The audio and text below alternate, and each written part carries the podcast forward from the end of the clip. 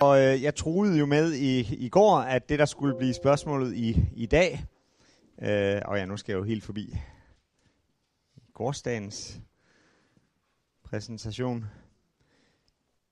Jeg troede med i går, at det, det skulle komme til at handle om i dag, det var opstandelseshåb, bekendelse og død som vidnesbyrd. Hvordan reagerede omverdenen på de kristne martyrer? Blev martyrerne for nogle et vidnesbyrd om Kristus og om de kristnes opstandelsestro?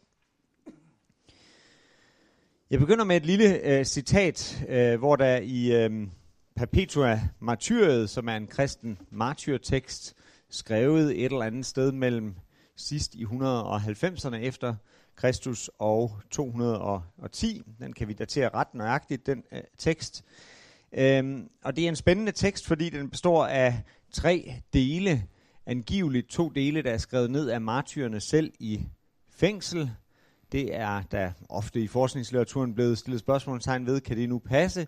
Men efterhånden kommer der flere og flere gode argumenter for, at det er den nemmeste forklaring at give på, på den her tekst. Så to dele af teksten er skrevet af to forskellige martyrer. Den ene er en kvinde, Perpetua, og den, det andet er øh, hendes og de øvrige martyrers øh, øh, lærer, ham der har undervist dem i, i kristendom, øh, som hedder Saturus. Og øh, så er de to øh, autografe passager, de er blevet sat ind i en sammenhæng af en, af en redaktør, som har skrevet en lille indledning og en længere afslutning, hvor han beskriver, hvordan øh, de så rent faktisk dør. Det har de jo af gode grunde ikke selv kunne skrive om. I den del, der er skrevet af redaktøren, der øh, skildres øh, blandt andet øh, en konfrontation mellem en romersk officer, en tribun, og så øh, Perpetua. Og det, de øh, skændes om, det er, øh, om øh, det er ret og rimeligt, at de kristne bliver iklædt øh, Saturn øh, præstedragter, når de skal føres ind i arenaen. Og det protesterer Perpetua over. Det er netop det her, netop sådan noget som det her, vi vil undgå. Vi vil ikke tage del i noget øh, kult af andre guder end, end Kristus, som vi bekender os til. Og øh, øh, hun får sin vilje, for som øh, forfatteren af beretningen skriver, uretfærdigheden, og det er så tribunen, indså retfærdigheden, altså retfærdigheden i det, Perpetua sagde, og i det, at Perpetua var retfærdig. Og øh, så øh, blev de altså fri for at blive ført ind i arenaen i de her klæder. Det her øh, klimaks i beretningen udspiller sig det sted, I, I ser her til, til venstre.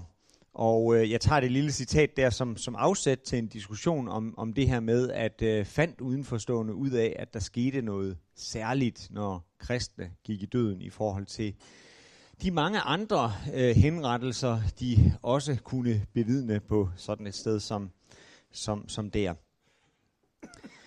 Øhm, øverst har jeg sat et citat på, som jeg selv har citeret øh, opbakkende, altså fundet meget rigtigt i, i det citat i, i min phd afhandling og øh, nu citerer jeg det så i, igen. Det er en, en forsker, der hedder Daniel Boyarin, der i en øh, bog om, om martyriet har skrevet øh, sådan her. For the Romans, it didn't matter much whether the lions were eating a robber or a bishop, and it probably didn't make much of a difference to the lions either. But the robber's friends and the bishop's friends told different stories about these Leonian meals. It is in these stories that martyrdom as opposed to execution or dinner can be found, not in what happened. Som sagt, så øhm, synes jeg, der var meget rigtigt i det her citat, og citerede det som, som sådan i min phd afhandling Men nogle år senere kom jeg til at reflektere over, hmm, er det nu egentlig også rigtigt, det her jeg selv citerede? Var der alligevel noget andet på, på spil? I forskningslitteraturen har andre hævdet, at andet var på spil, og her øh, har jeg fundet et citat fra en lidt tidligere bog, nemlig også, øh, eller øh, i det her tilfælde en britisk forsker, der hedder Bowersock, der også i en bog om, om kristne martyrer skrev sådan her. The single most visible manifestation of Christianity in the pagan Roman world, øh, det skriver han om martyret, at det var det. It was probably true martyrdom that many pagans became aware of Christianity in the first place during the th- second and third uh, centuries. Så her har vi to ret forskellige synspunkter. øh, på, på det her spørgsmål. Og øh, ifølge det ene synspunkt, jamen så øh, spiller det en, en stor rolle for, at kristendommen bliver øh, synlig. Og der er noget ganske særligt ved de kristne martyrer, også sammenlignet med andre kriminelle, der, der henrettes. Og ifølge det andet synspunkt, så er det ikke tilfældet. Der ville jeg ikke have afskilt, adskilt sig meget andet, fra, fra anden form for, for underholdning i arenaen. Når det er blevet diskuteret i forskningsdebatten, øh, så har det desværre været en, en tendens til, at det er blevet øh, diskuteret øh, meget ud fra en eller anden form for sådan common sense øh, argumentation. Øh, og mindre tendens til, at man har kigget i de ikke-kristne kilder og set, hvad udenforstående rent faktisk skriver om det her. Og det skal vi prøve at gøre i hoveddelen af øh, vores øh, præsentation i dag øh, her. Men inden vi kan komme til den hoveddel, øh, skal vi lige have noget øh, på plads omkring de kristnes reaktioner på forfølgelserne, og hvorfor det egentlig er, at de reagerer på den her måde på forfølgelserne. Hvorfor der udvikler sig en, en ideologi om, at det bedste for en kristen at gøre, når de bliver stillet over for kravet om at ofre til afguderne, at de så nægter at gå i døden frem for blot at øh, ofre, redde livet og øh, leve videre.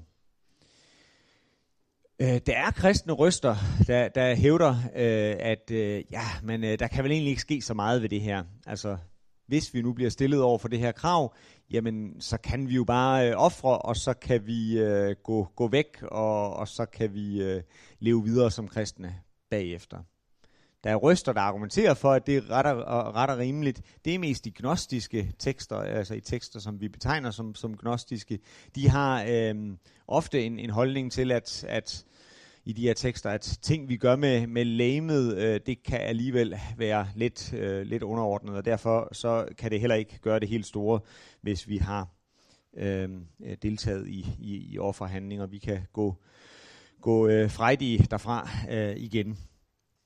I øh, mere, øh, vi vil kalde det øh, proto-ortodoxe eller ortodoxe kristne øh, tekster, øh, der er der øh, øh bestemt også tegn på, at øh, flere øh, kristne lod sig lede til den type af reaktion, altså at de øh, offrede, når de blev stillet over for det her øh, krav, og det er jo egentlig ganske, ganske forståeligt på mange måder.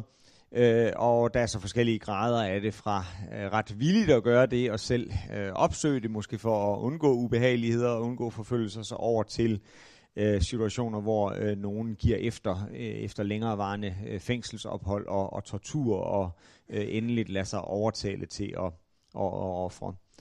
Det fylder ret meget i, i kristen litteratur, hvad man så skal gøre ved det her i kirken, på hvilke måder og under hvilke betingelser man kan genoptage og tilgive øh, den slags øh, frafaldende øh, kristne.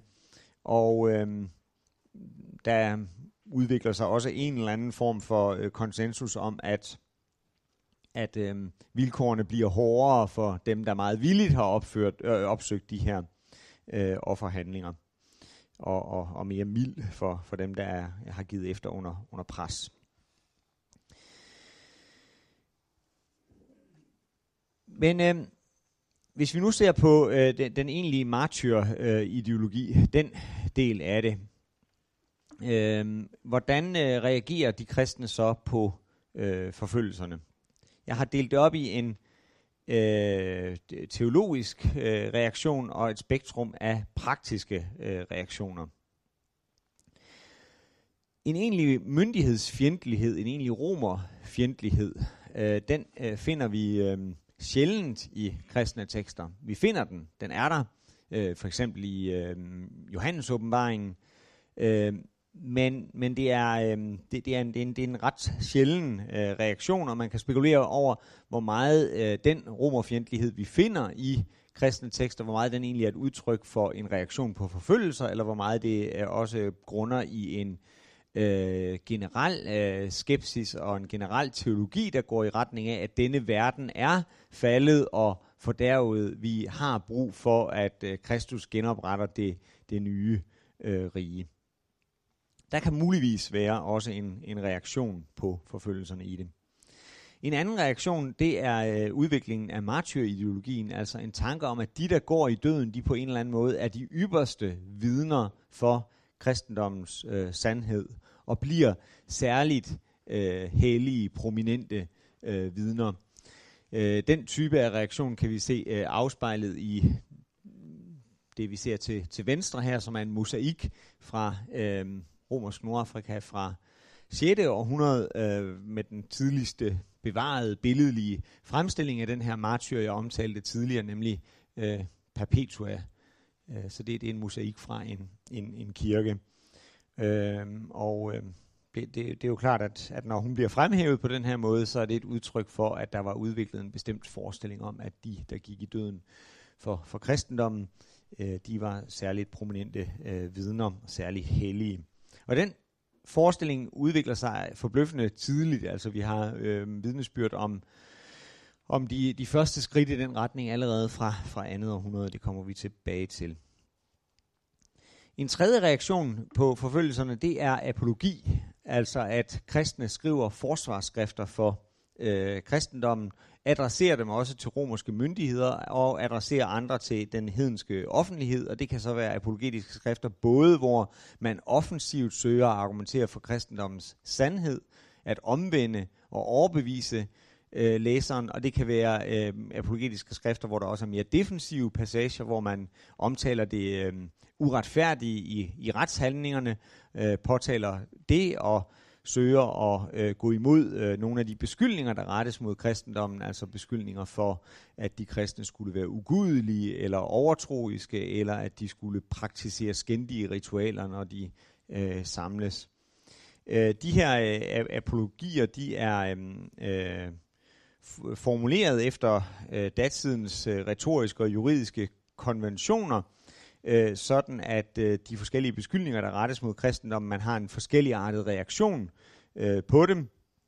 Øh, groft sagt i en romersk øh, retssal, så kunne man nægte sig skyldig med tre forskellige strategier. Man kunne gennemføre det, man kalder en øh, kontroversia øh, øh, fakti. Det var, når man benægtede, at man havde gjort øh, det, som man var beskyldt for at gøre. Øh, det er den strategi, øh, apologeterne anlægger, når de gør op med de her beskyldninger om, at de kristne skulle praktisere kannibalisme og blodskam, når de samlede, så kan de sige, jamen det, det gør vi ikke.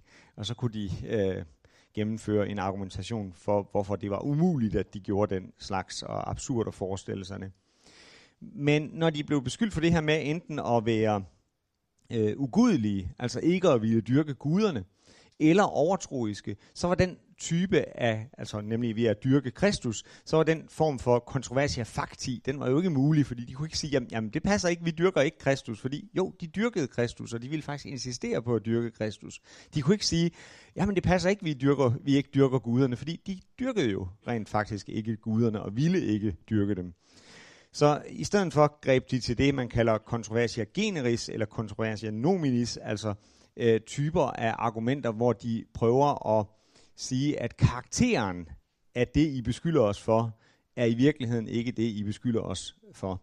Når vi ikke dyrker guderne, så er det fordi guderne ikke er guder. De er kun tilsyneladende guder. Det er kun én sand Gud, og øh, derfor er karakteren af det, vi nægter at gøre, det er ikke ugudelighed.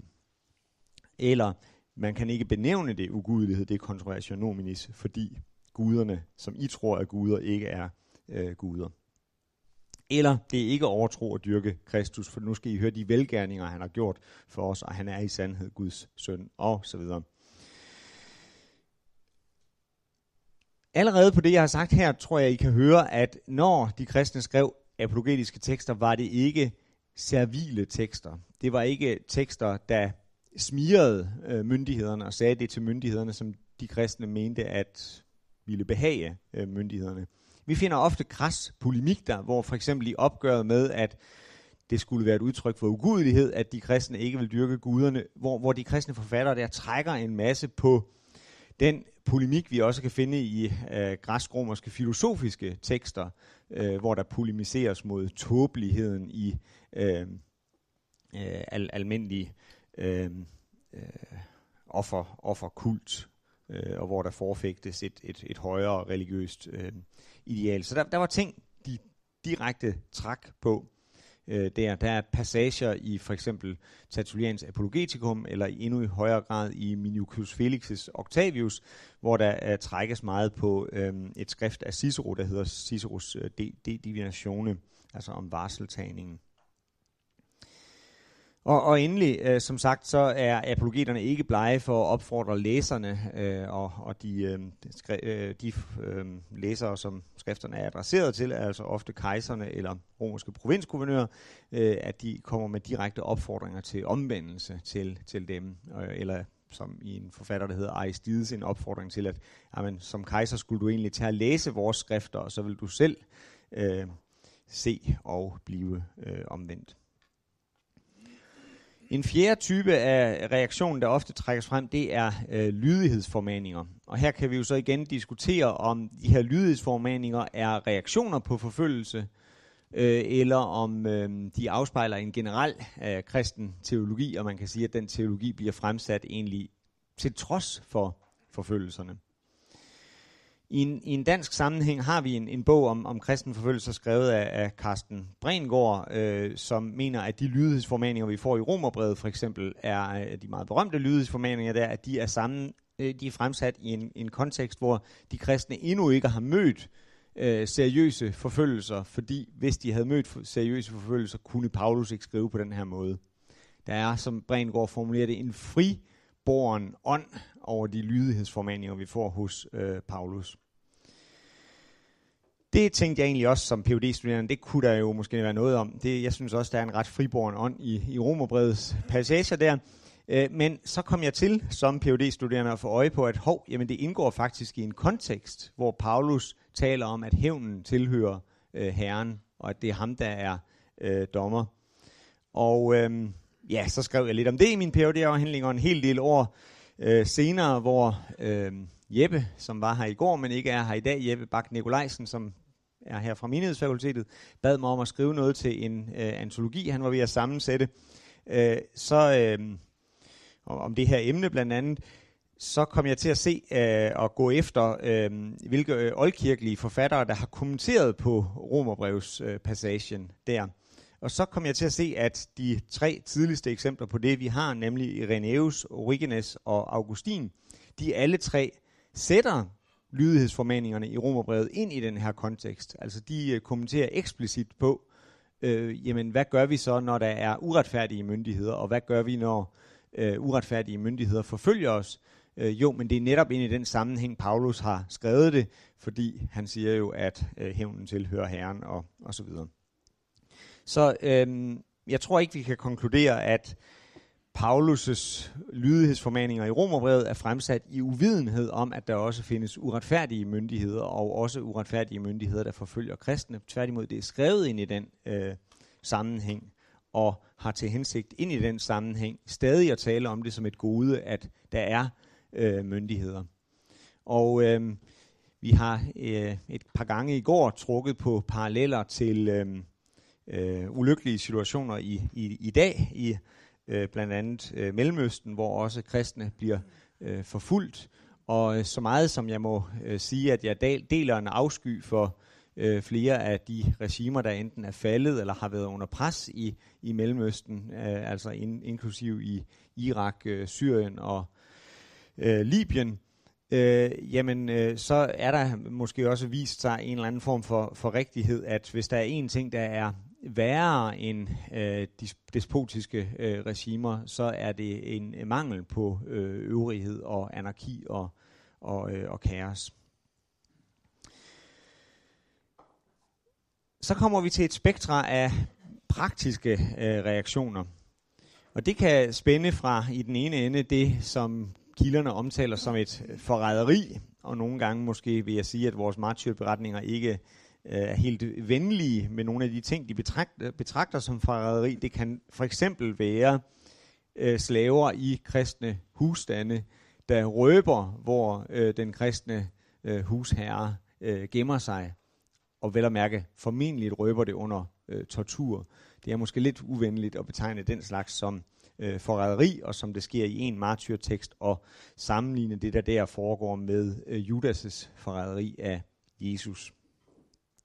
Men det er altså øh, et, øh, et, øh, et aspekt, vi finder i kilderne, at, at formentlig også øh, kristne presset under forfølgelser kan være tilbøjelige til så også at forråde deres øh, med øh, kristne. Så har vi øh, frafald som en mulig reaktion på øh, forfølgelse, og igen, som jeg nævnte før, forskellige grader af det. Og øh, selvfølgelig også spørgsmålet om enten permanent eller midlertidigt øh, frafald. Øh, det er svært at kvantificere den slags, men der er en del, der tyder på, at øh, rigtig, rigtig mange, i hvert fald af dem, der faldt fra under forfølgelser, havde et ønske om at blive genoptaget i øh, kirken. Så der har ikke været tale om, at de som sådan, som følge af, af forfølgelserne, har mistet deres tro på øh, Kristus. Det er en tænkelig reaktion, specielt hvis vi tager sådan øh, almindelig øh, antik religiøsitet øh, med i, i, i betragtning, fordi der var jo klart en, fornem, en, en forventning om, at hvis man dyrkede en mægtig Gud, så kunne man jo også forvente, at den Gud ville være i stand til at beskytte en. Og når man så så at, som kristen, at man blev forfulgt, så kunne man måske blive sårbar over for den type af øh, argument, som vi finder hos øh, polemikere imod kristendommen, nemlig at forfølgelserne som sådan beviser, at øh, Kristus ikke er en Gud, fordi han viser sig jo tydeligvis ude af stand til at, at beskytte os. Det er det, øh, beskytte jer. Det, det er et argument, vi ser ført, ført i marken af blandt andet af en polemiker, der hedder Kelsers, der skriver mod øh, kristendommen. Men, men øh, det lader til, at rigtig, rigtig mange frafaldende kristne har et ønske om, når forfølgelsen er døde hen, at få lov til at vende tilbage til øh, kirken. Og det fører så i nogle tilfælde til en, en, en ret bitter intern strid blandt kristne over spørgsmålet på, på hvilke vilkår, og er det, er det så muligt at, at vende, vende tilbage. Øh, Kyprian øh, har for eksempel det problem, at der udvikler sig den praksis, at frafaldende kristne endnu inden forfølgelsen er døde ud, øh, besøger øh, bekendere, altså kristne, der sidder i fængsel, øh, og beder de her bekendere om at tilgive øh, sig. Og det er bekenderne ret villige til. Øh, og øh, og, og, det, det, det synes Kyprian er noget, noget rodet. Det, det skulle hellere vente til når forfølgelsen var overstået, og så skulle et kollegie af biskopper og præster i en synode tage stilling til, øh, hvordan og på hvilke vilkår de her øh, frafaldene kunne genoptages.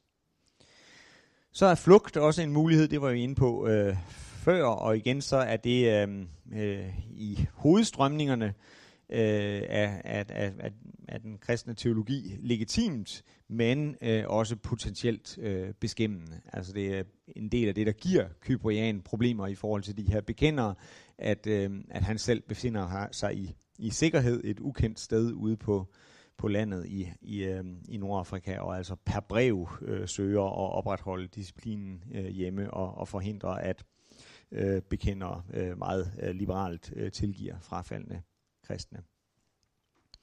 En fjerde mulighed øh, er, er lav profil. Øh, det har vi ikke meget øh, polemik imod i kristne te- tekster. Det er fuldstændig øh, legitimt. Øh, så er der appel, apologi, protest og modstand øh, i forbindelse med øh, forfølgelser. Og der er det værd at bemærke sig, at der findes ingen vidnesbyrd om voldelig øh, opstand øh, fra før 4. århundrede. Altså der er ikke kristne, der voldeligt sætter sig til modstand mod øh, forfølgelse.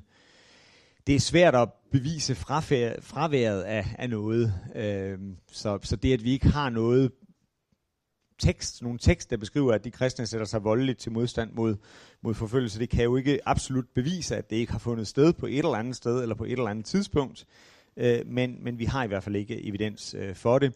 Og jeg vil sige, at indicium i, et indicium i retning af, at det formentlig ikke har været noget stort øh, fænomen, kan vi finde i, at øh, Tertullian i øh, Apologetikum, altså i et forsvarsskrift til romerske guvernører, der leger han med tanken i en passage. Han, han taler om, hvad ville der nu ske? Vi er så mange, og vi er fordelt i hele riget, og vi er til stede i alle samfundsgrupper. Hvad ville der nu ske, hvis vi satte os til modværge mod det her? Og når han tør lege med den tanke, så er det måske et, et indicie i retning af, at det både for, for ham og for, for læseren er øh, noget, som er relativt utænkeligt, vil det komme til at, at ske. Så er der bekendelsen som, øh, som, som reaktion, og, og endelig martyret som den ultimative øh, reaktion. Øh, bekendelse, det er det udkomme, at man bekender, at man er kristen, men man bliver ikke slået ihjel for det, og det finder vi altså ret mange eksempler på. Jeg har kan ikke kvantificere det, fordi det, vores kilder ikke er egnet til, men jeg har en kraftig fornemmelse af, at flertallet, der bekender at være kristne, også i en juridisk sammenhæng, bliver ikke altid øh, slået ihjel. Der findes mildere strafformer, og de mildere strafformer bliver under tiden, for ikke at sige endda, ret ofte taget i, i anvendelse. Selv under de her systematiske forfølgelser, som, som for eksempel den dekiske forfølgelse, der er en eksildom et ret almindeligt øh, udkomme øh, frem for et øh, egentligt øh, martyrium, som dog også er et øh, klart bevidnet udkomme på det.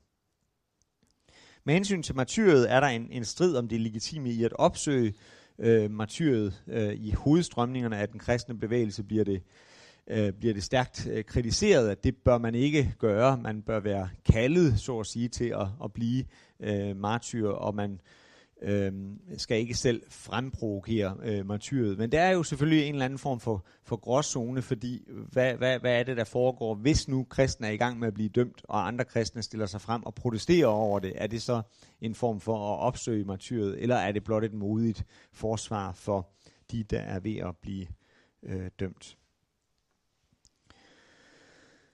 Øhm, hvis vi går ned til nederst i øh, den her øh, slide, så øh, har jeg øh, senest her arbejdet med en, en række breve, der giver os et, et spændende øh, vidnesbyrd om øh, sådan i kondenseret form, hvordan tre søskende og en ven til de her tre søskende repræsenterer øh, et bredt spektrum af de her forskellige reaktioner på øh, forfølgelse.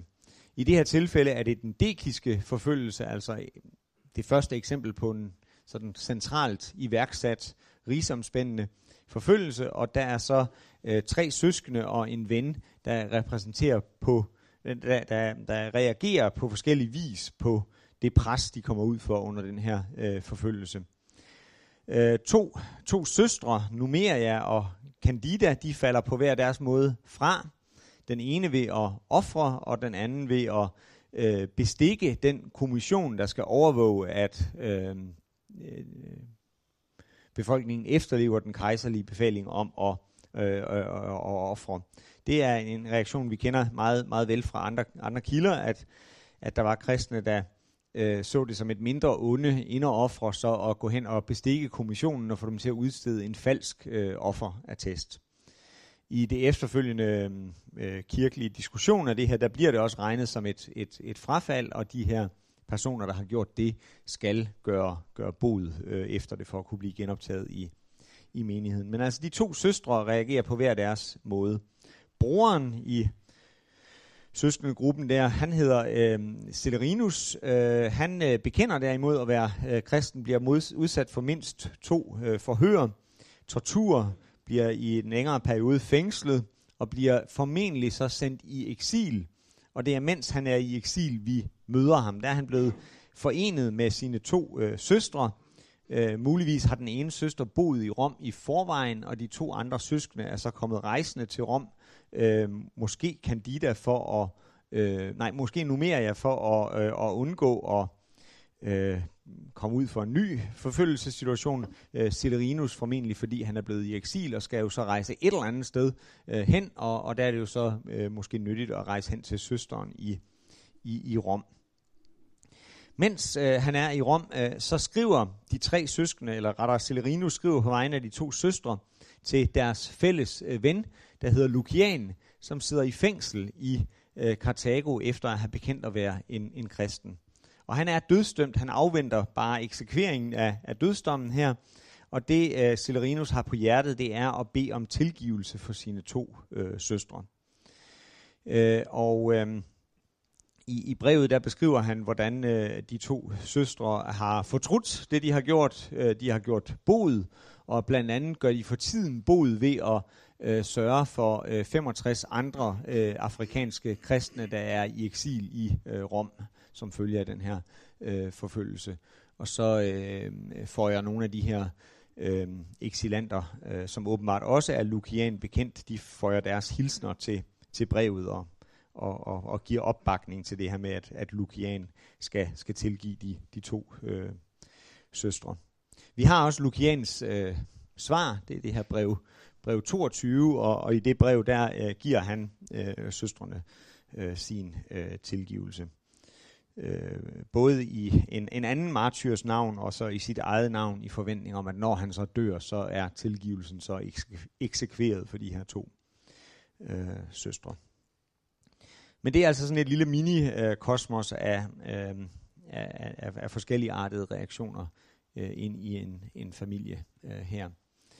Vi hører for øvrigt i et senere øh, brev, at øh, øh, et, et par onkler og tanter til øh, Celerinus og de to andre søstre der, de i en tidligere ikke systematisk forfølgelse er gået i, i døden i, i Nordafrika reliefet her har som sådan ikke noget med, med de her personer at gøre. Jeg har bare sat det på, fordi det er en af de sjældne fremstillinger, hvor vi har et, et relief, hvor en, en bror er, er sammen med sine søstre på en, på en billedlig øh, fremstilling. Der er lidt for mange søstre her i forhold til vores historie, men øh, det er årsagen. Ja, hvis vi så skal se på øh, i øh, vores øh, martyrberetninger, hvordan øh, Øh, hvordan bliver martyrene skildret. Øhm, så har jeg lige lavet en, en lang øh, liste her af øh, egenskaber, der går igen i beskrivelserne af øh, martyrene, og øh, så anstrengte jeg mig for at lykkes med at finde en enkelt tekst, hvor vi sådan med lidt god vilje ser alle den her former øh, for øh, beskrivelser øh, repræsenteret, og det fandt jeg i øh, Polycarps Martyrium, som er en af vores tidligste øh, martyrtekster, og øh, som er skrevet omkring år 155. Øh, det er et samtidigt brev, hvor Polycarp er ret for nylig, formentlig øh, mindre end et år siden, blevet slået ihjel, øh, sammen med et antal andre martyrer fra Smyrna og fra en nærliggende by, Philomenion, øh, ved at lægge martyrene fra de to byer sammen, så får forfatteren af det her brev, som hedder Markion, han, han kommer op på, at han kan tælle 12 øh, martyrer, og jeg tror, det har han sådan let lidt efter at kunne komme op på det tal, og det er derfor, han har slået antallet af martyrer fra to forskellige byer sammen, i stedet for kun at skrive om martyrerne fra, fra Smyrna, fordi I kan godt høre det der med at kunne komme op på 12, det er sådan, øh, det, det, det er et godt tal, øh, i, i stedet for at det måske var 9 martyrer eller 8 eller et eller andet. Så, øh, men øh, hvilke, hvilke egenskaber bliver martyrerne så øh, beskrevet med i den her øh, tekst? Øh, jo, de bliver beskrevet som vidner. Vi kommer ikke helt i mål i den her tekst med, at det er vidner, der bringer omvendelse, men vi ser antydningen af det i det, Øh, vi hører om tilskuerne til eksekveringen af et antal martyrer herunder, herunder en ældre mand, der hedder Germanicus. Så hører vi som konklusion på, på det, at øh, forfatteren Markion skriver, slået af undren over den edelhed, og så noget om, hvordan øh, martyrerne havde lavet, lagt edelhed øh, for dagen. Så vi har altså beskrevet i det mindste en øh, reaktion fra øh, tilskuerne øh, af, af undren og en form for beundring øh, også. Så øh, har vi øh, i skildringen af Polycarps egen øh, konfrontation med øh, guvernøren, der har vi, at, øh, at øh, Polycarp han øh, optræder i miniform som en apologet, altså han øh, argumenterer med øh, provinsguvernøren, og øh, han slynger nogle af de beskyldninger, som han mødes med tilbage i hovedet på sin modpart. Det er et retorisk greb, man kalder øh, retorsio. Øh, og øh, øh, han øh, bliver for eksempel øh, stillet over for et krav om, at han skal sige bort med de ugudelige om de kristne, altså og dermed forbande de, de kristne. Øh, og det nægter han at gøre, og kigger i stedet for på tilskuerne og siger bort med de ugudelige til, til dem. Øh, så han vender altså den her beskyldning øh, rundt. Øh, det, er, det er ret typisk fra de kristne apologier, altså fra de apologetiske øh, skrifter, at når de kristne forfattere er i gang med at forsvare de kristne mod de her beskyldninger om, at de skulle være overtroiske eller ugudelige, så får de dem altid vendt rundt og sagt, at det i virkeligheden er jer, der er ugudelige. Det er i virkeligheden jer, der er øh, overtroiske. Så øh, i nogle martyrberetninger øh, er der et meget, øh, hvad skal man sige, sort-hvid billede af øh, martyrene, hvor, hvor vi ikke engang øh, ser nogen antydning af, at martyrene skulle selv være øh, bange. Men øh, sådan er Polycarp-martyret øh, ikke, altså det her bliver eksplicit øh, fremstillet, at, at martyrerne rent faktisk er redselslagende over for det, der nu møder dem. Øh, men øh, der skildres så også, at den her ældre martyr, i blandt de første martyrer i forfølgelsen her, nemlig Germanicus, hvordan han var til opmundring for dem i deres øh, redsel. Så de kristne har haft, altså ifølge beskrivelsen, har haft behov for at stå sammen under øh, det her pres, og de skil, skildres rent faktisk som blivende prøvet af det, de udsættes øh, for. Så bliver det også forklaret i, i beretningen, at hvordan de kan holde det ud, er også, at de er, fordi de er kaldet og øh, udrustede. Altså Herren stod dem bi og talte med dem i, i den her øh, situation. Det er den del af det, jeg har søgt at illustrere ved øh, det vægmaleri, jeg har sat på her, som er et vægmaleri fra begyndelsen af 3. århundrede. Øh, og øh, det viser en, en øh, bibelsk øh, beretning, en beretning fra evangelierne. Jeg ved ikke, om der er nogen, der kan gætte måske, hvilken beretning vi har fat i her. Nemlig, kan du sige det højere? Den blodsådige kvinde. Ja, ja. Og, og hun øh, rækker ud og, og rører ved, ved øh, Kristus, og det er det, jeg søger at illustrere øh, her, altså at øh, det bliver beskrevet som den her øhm, øh, kontakt med Gud, kontakt med øh, Kristus, der giver øh, martyrerne øh, mod til, til trods for deres redsel, at øh, holde ud, og så i øvrigt det her med, at de, at de står øh, sammen. Det er altså ikke øh, udpenslet beskrevet i den her øh, beretning, men øh, kogt ned i nogle, nogle få øh, øh, rand, rand, randbemærkninger. Øh, så er det skildret, at, øh, at Polycarp er i stand til at forudsige den måde, han kommer til at dø på. Øh, han, han har et, øh, et syn en, en aften, hvor han er i bøn, og, og, øh, og fortæller efter det syn øh, de, de andre kristne, at han, han nu ved, at han skal brændes øh, levende. Når øh, i perpetuatyret har vi, har vi tilsvarende, at den her kristne lærer, der hedder Saturus, han øh, forudser for, for de andre, at han vil blive dræbt af en leopard øh, i, i arenaen, og øh, det kommer så til at, at ske. Øhm, så øh, har vi øh, en ideologi om øh, skildret, at, at, øh, at martyrerne ved at gå i døden kommer til at beskytte menigheden og bringe forfølgelserne til ophør. Øh, det formuleres på den her måde, at øh, Polycarp bragte forfølgelsen til ophør ved at besejle den med sit øh, martyrium. Er der i det her en tanke om, at øh, myndighederne kommer til at se, at det er på en eller anden måde forgæves at, at forfølge de kristne på den her øh, måde? Er det det, der antydes? Det skal vi vende tilbage til at, at diskutere. Så er der ingen tvivl om, at martyrerne fremstilles som øh, forbilleder. Øh, men, øh, men jeg har haft en speciale studerende, der hedder øh, Maria, som gik øh, yderligere ind i det og fik den idé, at ja, det, det læser vi ofte om i forskningslitteraturen også, at, at de er de her øh, forbilleder. Men er det nu nødvendigvis til direkte efterlevelse? Er de skrevet med det hensigt, at, at andre kristne skal læse dem og så tænke, at jamen, vi skal også blive martyrer så? Og det argumenterer hun ret overbevisende for, at det er faktisk ikke det, der er tilfældet. Der er ret mange passager i ret mange af martyrberetningerne, der, der tværtimod øh, understreger, at det her det beror på en øh, særlig øh, kaldelse. I Polycarps martyrium fandt hun blandt andet den her passage, hvor det siges, salige og edle er da de marty- martyrier, der har fundet sted efter Guds vilje. Vil vi nemlig være virkelig fromme, er det nødvendigt at lade Gud have befaling over alting. Så det er ikke øh, noget, øh, som letsindigt enhver kristen skal begive sig ud i det her. Det skal ske efter kaldelse, og man skal spørge efter Guds vilje øh, i det. Øh, det er noget, vi finder i perpetuum også, hvor, hvor øh, øh, en, en bror kommer til at opsøge Perpetua i, i, i fængslet og, og, øh, og, og beder hende om øh, i bøn og, og søge, hvad der nu er Guds øh, vilje øh, for hende, og, og hvad der vil blive udkommet af den her retssag. Hun står frem for, foran, om, om de vil skulle lide døden, eller om de vil kunne komme ud til et øh, fortsat liv på, på jorden. Har vi øh, en skildring af martyrernes motivation i vores øh, tekster også, og ja, det, det må vi sige, vi, vi, øh, vi har.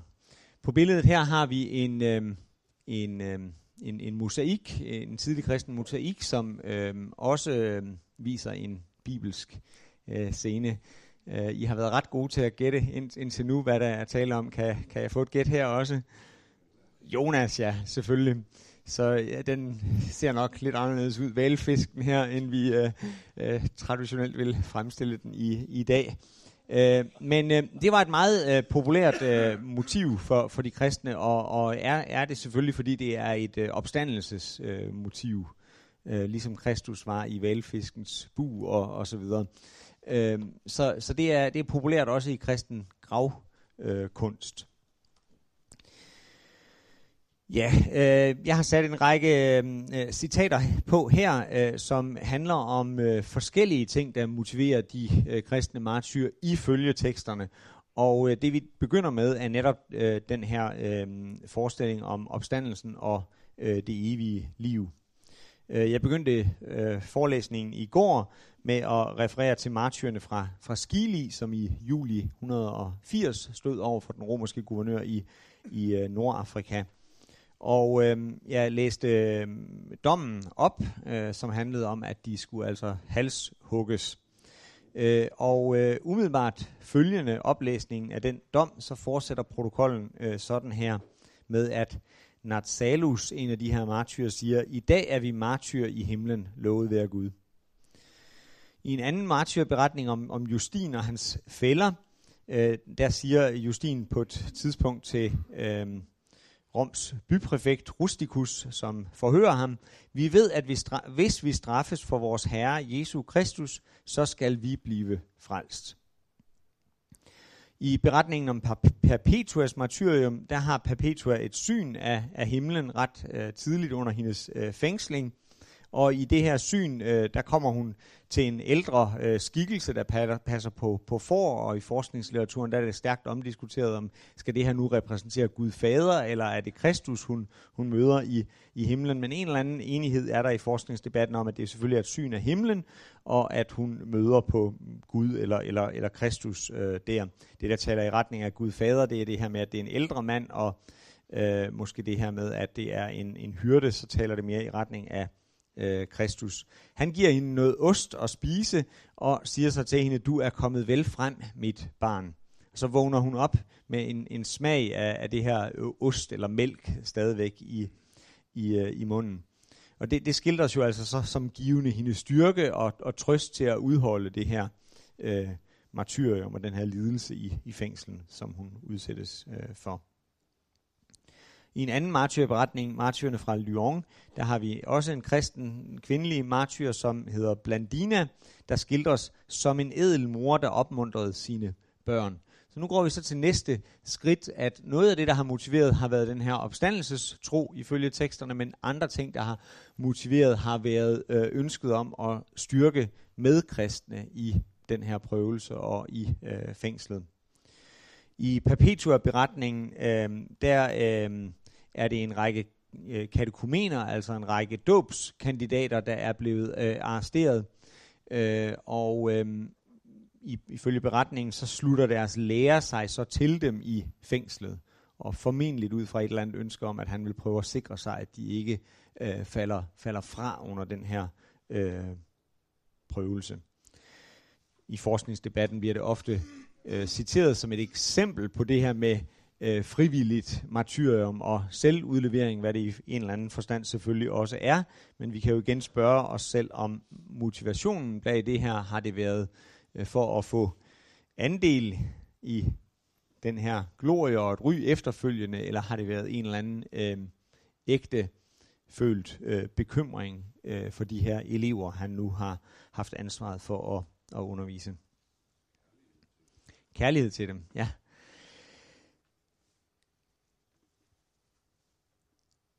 Ja, endelig øh, så øh, er der øh, ret mange skildringer af, at øh, martyrerne selv peger på, at, øh, at de, de mener, at de har hjælp fra Gud, øh, hjælp fra Kristus, hjælp fra Helligånden i den situation, de øh, er i. Øh, I beretningen om Perpetua, der er der en anden øh, kvindelig martyr, Felicitas, en slavinde, der er øh, gravid, øh, og øh, hun øh, er bekymret, fordi efter de er blevet dømt, så skal de andre henrettes øh, på kejseren Getas øh, fødselsdag, men øh, på det tidspunkt er, er det ikke hendes termin endnu, og hun kan derfor se frem til, ifølge romeret, at man ikke henrette gravide kvinder, så hun kunne se frem til at skulle sidde i fængsel i længere tid og skulle dø alene. Og det bekymrer hende, det der med at, at skulle være alene i fængslet og dø alene øh, senere. Så øh, øh den kristne gruppe i fængslet, de beder så, og fødslen går heldigvis i gang i 8. måned. Øh, og mens hun føder, så er hun jo selvfølgelig i smerter, og der er der så en af fængselsvagterne, der angiveligt håner hende, og, og siger, at øh, ja, hvis du ikke engang kan holde ud og føde, jamen, øh, hvordan vil du så ikke tage det, når du nu bliver kastet for de vilde dyr? Og så øh, øh, skildres det altså, at Felicitas skulle svare, at der vil der være en anden i mig, som vil lide for mig, fordi jeg også vil lide for ham. Så en, en tro på, at øh, Jesus vil være med dem i det, der møder dem. Om Perpetua bliver det skildret, at da hun går ind i arenaen, der sker det med lysende åsyn og rolige skridt som Kristi hustru, som Guds yndling. Og øh, til sidst om Perpetua. Øh, hun gik og sang en salme af David. Hun trådte jo allerede på Ægypterens hoved, hvorved vi kommer ned til et sidste aspekt, som vi også var inde på som svar på et af spørgsmålene i går, øh, nemlig øh, det her med, at øh, det er de kristne tolkes som om, at når de står i den her slags prøvelser, så er det en kamp ikke mod almindelige værtslige øh, myndigheder, men det er i sidste ende en kamp mod øh, djævlen. Det har Perpetua også et syn om, som der så refereres tilbage til i, i den her øh, passage, øh, nemlig øh, hun har et syn om, at, øh, at øh, øh, hun øh, kommer til at kæmpe mod djævlen selv i skikkelse af en kæmpestor Ægypter. Øh, ja, jeg vidste, om vi ikke øh, godt kunne fortjene øh, sådan 6 minutters pause på et tidspunkt, så hvis vi holder pause til 10 minutter over, eller 11 minutter over, øh, så får vi 7 minutter. Ja.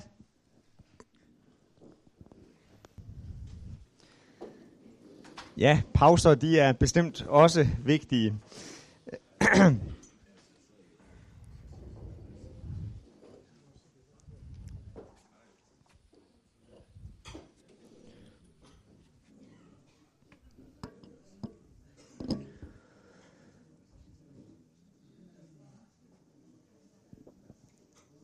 Ja, øh,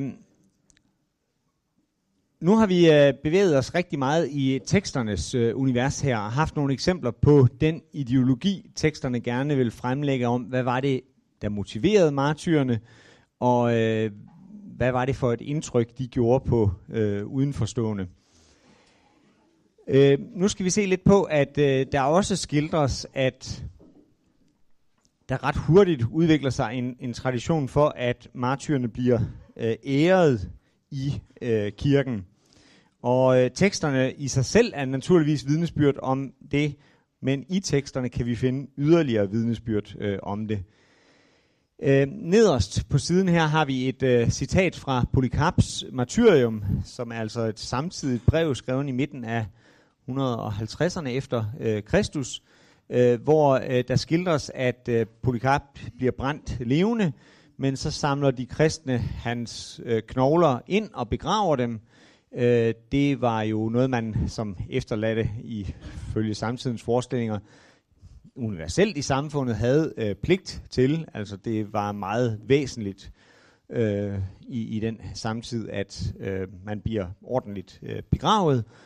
Men øh, der er alligevel noget særligt øh, på spil her, fordi forfatteren øh, skriver så, øh, der, altså på hans begravelsesplads, vil Herren lade os samles i jubel og glæde for at fejre hans fødselsdag som martyr, både til minde om dem, som allerede har udkæmpet deres kamp, og som en øvelse og forberedelse for dem, der vil komme til at kæmpe igen er der sådan kulturelt jo ikke noget usædvanligt i, at man vil øh, samles på en persons øh, dødsdag. Øh, det, øh, det gjorde man øh, rituelt ved dem, man gerne ville, ville huske i, øh, i, i samtiden, og vi kan se, at, at de kristne øh, sådan i 4. århundrede kommer til at kæmpe øh, lidt med, med, med det her. Altså Monika som en god, from kristen, Augustins mor, gør det her øh, med at og, øh, og, og fejre de døde i hendes øh, familie, indtil hun sådan bliver instrueret om, at det er måske egentlig en lidt betænkelig hedensk øh, skik. Men altså her bliver det øh, fuldstændig øh, kristianiseret og sat ind i yderligere den sammenhæng om, at der er en god grund til at gøre det her, fordi øh, Polycarp er øh, det her forbillede og den her øh, martyr. De to billeder, jeg har sat på her, er øh, gamle øh, postkort øh, fra øh, før fra før Første Verdenskrig, øh, som øh, øh, viser en, en gammel kirke, altså ikke helt øh, tilbage fra øh, oldkirkens tid, men en gammel middelalderlig øh, kirke, som øh, var et øh, martyrkapel øh, for øh, Polycarp øh, i, i øh, Smyrna.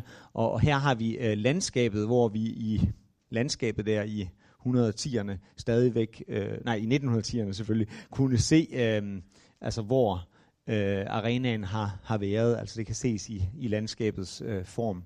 Man kan ikke tage den slags billeder i, i dag, fordi øh, i, i den her øh, konfrontation mellem tyrker og grækere efter øh, 2. verdenskrig, der blev den her kirke sprængt i, i luften, øh, og, og i dag så er det her område fuldstændig bebygget, så der kan man ikke længere så meget fornemme øh, øh, det, det, det landskabelige øh, i det der. Ja, øh, så, så ret hurtigt udvikler der sig en skik med at, at tage sig særlig godt af begravelse og fejring af, af martyrerne. Øh, og øh, der udvikler sig en tradition for at betragte dem, der er bekendere, altså dem, som har bekendt i en forfølgelsessituation at være kristne og har overlevet enten midlertidigt ved at sidde i fængsel og afvente henrettelse, eller ved at blive, blive blevet frigivet igen, øh, som særligt øh, autoritative øh, skikkelser. Øh, lige tilbage til vores... Øh, søskende gruppe øh, her. Så nogle af de senere øh, breve, der omtaler øh, den her situation, nemlig øh, 37 og, og 39, det er øh, breve, hvor øh, Kyprian øh, øh, beskriver, at han har øh, indsat øh, Celerinus øh, til øh, lektor, og vil i øvrigt begynde at og øh, aflønne ham som, som præst, og øh, det skal øh, Kyprian begrunde, at det er rimeligt, at han har gjort øh, det. Øhm, og øh, det er lidt, Øhm, altså der skal lidt argumenter til, fordi normalvis kunne han som biskop ikke selv gøre det, uden også at spørge menigheden om, om lov øh, på det her tidspunkt. Men, øh, men han siger så, at det er rimeligt, at han har gjort det, fordi at Celerinus altså netop er den her øh, bekender, som har udmærket sig på, på den øh, vis. Så de bliver set som særligt autoritative øh, forbilleder, øh, altså også med, med mulighed øh, og myndighed til at gå i øh, forbøn for frafaldende kristne, som øh, vil have øh, tilgivelse. Øh, det fører så også til, at deres autoritet nogle gange er i konkurrence med øh, biskoppen, til andre tider selvfølgelig i samarbejde med øh, også. I forskningen har der været en masse diskussion om kristen martyr-ideologis øh, oprindelse, og der er sådan forskellige øh, skoler. To, to ret dominerende skoler er en skole, der siger, at kristen martyr-ideologi stille og roligt vokser ud af en jødisk øh, dito, altså man søger tilbage til Maccabæer-bøgerne og øh, finder der øh, også øh, øh, skildringer af, af modige øh, karakterer, der står imod hellenistiske herskers øh, øh, forsøg på at øh, lede de her fromme jøder til profane gerninger, øh, og, og, og så finder man altså oprindelsen til øh, kristen martyr-ideologi øh, der. Der er en anden skole med Bauersok, som jeg allerede har nævnt i, i spidsen, som øh, advokerer for, at nej, øh, øh, kristen martyr-ideologi er, er mere sin egen. Øh, det er en, en, øh, en, en, en original, et originalt øh, fænomen. Øh, og øh, de to skoler har egentlig sådan i en del år stået ret fastlåst over for hinanden, indtil Bojarin, som jeg nævnte tidligere, også har ind, anfægtet spørgsmålets øh, præmis. Øh, Bojarin har, har peget på, at måske er det her med, at, at øh, øh, spørgsmålet om, om kristen martyrideologi nu i, som, i sin oprindelse er sin egen, eller, eller om den i, som, i sin oprindelse er jødisk. Måske er det øh, lidt et anachronistisk formuleret øh, spørgsmål, fordi hvad var Jesus, og hvad var Paulus, hvis ikke øh, jøder, og øh, dermed kan man jo mere sige, at øh, udviklingen af, af de kristne passionsfortællinger og martyrforestillinger, det er jo en, en del af den proces, øh, hvor under øh, kristendom og, og jødedom udvikler sig i øh, øh, forskellige øh, retninger. Øh, så, så det er en del af en, en, en proces øh, der. Så er der endelig en forskningsskole, som også lægger meget vægt på at, at sige, at nej, øh, kristen martyrideologi øh, og den måde, den udvikler sig på, har rigtig meget at gøre med græsk-romerske traditioner for øh, edel død, for nobel død. Jeg tror, der var en, der spurgte til det i, i går, så tak for, tak for det. Og øh, det er navnlig to forskere, der hedder Henten og Ave Marie, som kan ses som sådan primære eksponenter for, for den øh, skole. Øh, jeg tror ikke, at vi behøver at tage noget klart valg mellem øh, skolerne her. Der er ting, der sender kristen martyrideologi i sin egen retning. Der er ting, de kan hente fra jøderne. Øh, og der er også ting, hvor de trækker på, eller benytter i hvert fald i deres argumentation over for udenforstående øh, græsk-romerske traditioner for nobel øh, død.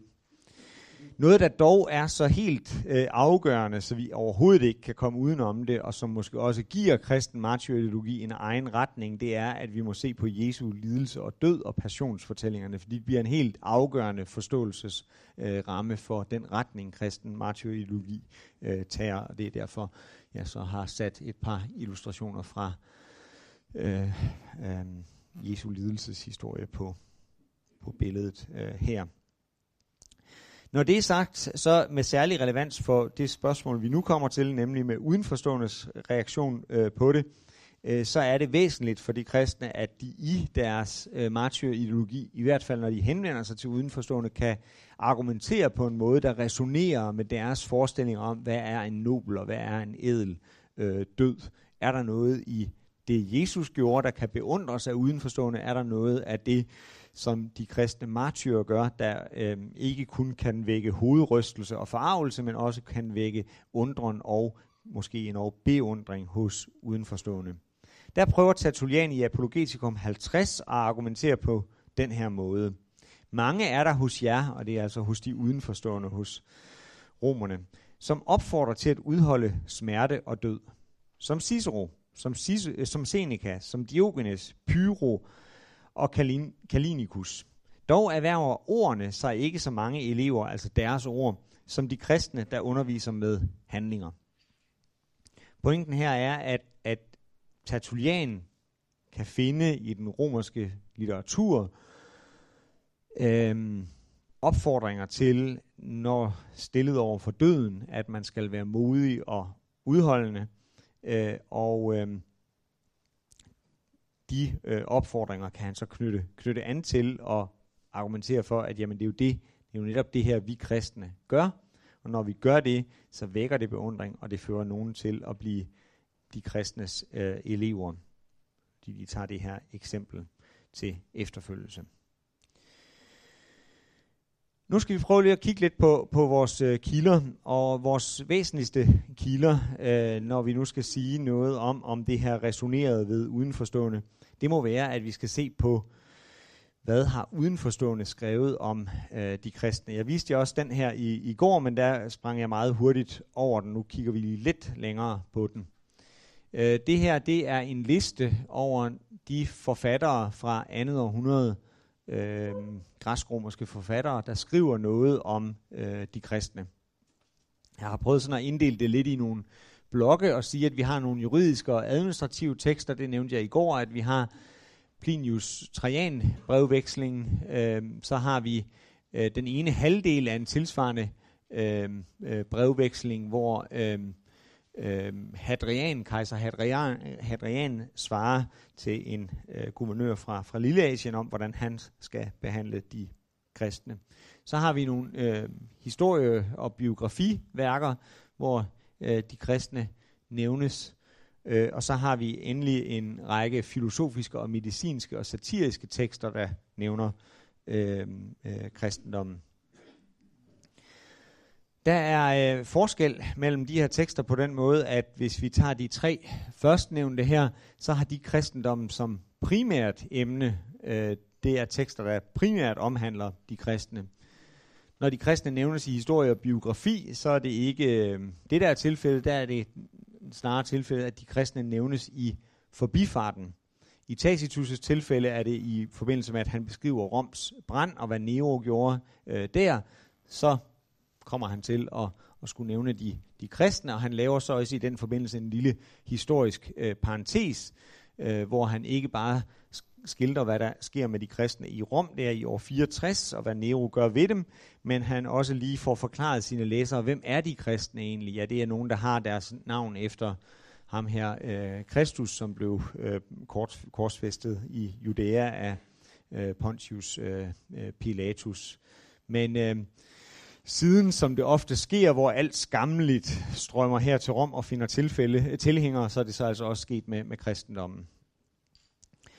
Hos Sveton er øh, øh konteksten, at han opregner, opregner en række, øh, og det er et af argumenterne for at sige, at Neros kristenforfølgelse er lokal. Han opregner en række små juridiske indgreb, Nero gør i byen Rom. Det er sådan en, en passage, eller et, et lille afsnit, som, som Sveton har i enhver af sine kejserbiografier. Der har han sådan en lille liste over, over retslige indgreb i byen Rom, som øh, kejseren øh, gør. Og i, i, i den sammenhæng i Svetons biografi om, om Nero, øh, i sammenhæng med, med, at han opremser nogle ting, han gør for at begrænse øh, fastfood-kæders øh, udbredelse i byen og optøjer i forbindelse med, øh, med, øh, med, øh, med, med hestevedløb, øh, øh, altså huliganisme kan vi sige, så, så nævner han så også, at, at, øh, at han straffede de kristne med, med hårde øh, straffe, og føjer så til, at, at kristendommen er en øh, ny og, og fordærvelig øh, overtro. Øh, det, er, det er min øh, tese, at øh, alle de her passager i, i Sveton, øh, Sveton han havde været chef for det kejserlige arkiv, så det er min tese, at de her passager i Sveton, hvor han nævner de der små juridiske indgreb, at, at det er passager, han har hentet ud fra registraturen i arkivet. Altså det, det, det vil være den nemmeste måde at komme til det, at man har en registratur, hvor der står forskellige små juridiske indgreb, og så har han så bare kunne skrive det af for de forskellige, øh, forskellige øh, øh, øh kejsere. Øh, Flikkeren, det er en frigiven af, af Hadrian, øh, som, øh, som skriver en verdenshistorie, øh, historie, og øh, i den der omtaler han en øh, profeti, som Peter skulle have øh, øh, fremsagt. Vi, vi hører ikke noget om, hvad den profeti skulle ind, indeholde. Den eneste grund til, at vi har kendskab til det, det er, at Origenes kommenterer på det og siger, at, at Flikkeren tager fejl. Det var ikke Peter, der profeterede det, det var Jesus selv, der havde, der havde gjort det. Så har vi så en række filosofiske, medicinske og satiriske øh, øh, tekster, og øh, der er det lidt blandet, at nogle af de her tekster nævner de kristne i forbifarten. Det er tilfældet med Epiktet, øh, Lukian, øh, Galen og Marcus Aurelius. Det er mens de er i gang med at diskutere andre ting, så kommer de kristne ind i ligningen og, og bliver taget øh, op. I modsætning hertil, så har øh, vi Fronto, Cornelius Frontus og Fronto og, og Kelsers, der skriver hele værker vendt mod øh, kristendommen. Og det er egentlig ret øh, påfaldende, altså at allerede i andet århundrede, der er vi både i en situation, hvor filosofer altså finder det nødvendigt at skrive direkte angreb mod kristendommen, dedikerer et helt værk til det her fænomen, og Cornelius Fronto, han er altså ikke hvem som helst, han er den næst højst placerede embedsmand umiddelbart efter kejseren i riget. Han har været tutor for Marcus Aurelius og også for Lucius øh, Verus, øh, så han er en meget, meget højt placeret mand, og han finder det altså kristendommen så stort et problem, så der skal skrives et filosofisk værk imod det. Vi har kun to små passager bevaret fra det, men, men det har eksisteret. Øh, tilsvarende Kelser skriver et helt værk mod øh, de kristne. Men det er egentlig også signifikant at se, at når man diskuterer filosofiske problemer, så kommer man altså til at støde på, hov, hov så får jeg brug for at tage afstand fra kristendommen i den her sammenhæng øh, også. På den anden side, der har vi øh, delvist bevaret kristne apologier, og det er sådan en liste over, hvilke delvist bevarede kristne apologier vi har fra øh, andet århundrede og øh, begyndelsen af øh, tredje århundrede. Den traditionelle øh, position i forskningen var, at øh, de her skrifter øh, var beregnet til at blive sendt til og læst af adressaterne, altså de romerske øh, myndigheder, øh, men øh, at øh, de også var beregnet for en videre læserkreds. I de sidste 50 år i forskningen har den dominerende position været, at nej, de har aldrig været intenderet at blive sendt afsted. De har kun været skrevet for en, en intern øh, kristen øh, læserkreds. Men jeg mener, vi bør vende tilbage lidt til den, øh, til den traditionelle øh, position og, og sige, at de egentlig har en, en, dobbelt, øh, en dobbelt målgruppe, men det kommer for vidt at argumentere for det her. Øh, det, der meget har overbevist mig, det er, at øh, sådan behandles de her tekster af en førende kender af romersk kejserlig forvaltning, der hedder Fergus Miller. Han ser dem som, som eksempel på, at det var sådan her, den romerske administration, kejserlige administration, fungerede simpelthen med, at folk skrev til kejseren om stort og småt, og han reagerede øh, på det. Kun en fragment af en lille del af de ting, der blev skrevet til kejseren om, fik en kejserlig reaktion, men der var et system, hvor man håbede på den her type af kejserlig øh, reaktion. Og apologierne skriver sig ind i den tradition og er litterært bevarede eksempler på det, ifølge Fergus Miller. Martyrberetninger, der øh, vil jeg begrænse mig til at sige, at det er tekster, der har martyret, kristen martyr som, som primært emne. Det vil sige, at vi hører også om, om kristne, der dør i mange andre tilfælde, øh, inklusive altså naturligvis i Akta, hvor vi har Stefanus og, og Jakob, men jeg vil ikke kalde Akta for en martyrberetning, fordi den har et meget, meget større øh, sigte. Øh, det er et meget bredere øh, værk, øh, så martyrskildringer indgår i det, men det er ikke en martyrberetning. Hvis vi taler om egentlige martyrberetninger, så kommer vi ned til de her, hvis vi skal finde nogen, der også er skrevet i samtiden. Vi har en forfærdelig masse martyrberetninger fra middelalderen eller fra senantikken, som skriver også om martyrer i, i andet århundrede, men, men som er skrevet så langt øh, senere, så vi ikke har at gøre med samtidige øh, tekster. Teksterne fra andet århundrede, begyndelsen af 3. århundrede, falder i to forskellige former øh, en, en narrativ øh, form i to tilfælde i brevform, øh, nemlig Polycarps martyr og martyrerne fra øh, Lyon, og i et tilfælde den her sammensatte øh, tekst, nemlig Perpetuas martyrium, som som sagt består af, af, af, af tre dele. En del skrevet af Perpetua, en del skrevet af Saturus, og en del skrevet af en, en redaktør. Så det, det narrative, det er en øh, form, men så er der en anden øh, form, som øh, har det, vi kalder en protokolform. Øh, form. og det er en, en, en form, hvor vi egentlig ikke hører noget om martyrernes arrest og, og henrettelse.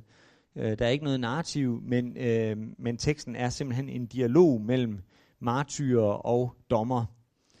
Øh, og øh, den, den traditionelle øh, position i forskningen var, at øh, de her tekster var øh, skrevet øh, øh, med et kildeforlæg, altså det er det, jeg skriver øverst over i højre øh, spalte, at øh, man øh, havde simpelthen fået fingre i den romerske retsprotokol, og så har man på en eller anden måde brugt den som kilde. Det har aldrig været en position i forskningsdebatten, at de fuldstændig en til en er blevet kopieret, så vi simpelthen har ord til andet, hvad der er øh, blevet sagt, øh, fordi selv i den mm, ja, 1900-århundredes øh, forskning var man så øh, klart bevidst, at en eller anden form for litterær bearbejdelse af de her tekster øh, undergået. Øh, det var meget tydeligt øh, i det, man havde tre forskellige versioner af øh, Justins øh, øh, øh martyrium øh, med, med, med visse øh, afvielser mellem de her tre øh, versioner. Så en eller anden bearbejdelse har man altid været klar over, at der har øh, fundet øh, sted. Den traditionelle position var altså, at jo, vi har haft uh, sådanne protokoller som kildeforlæg.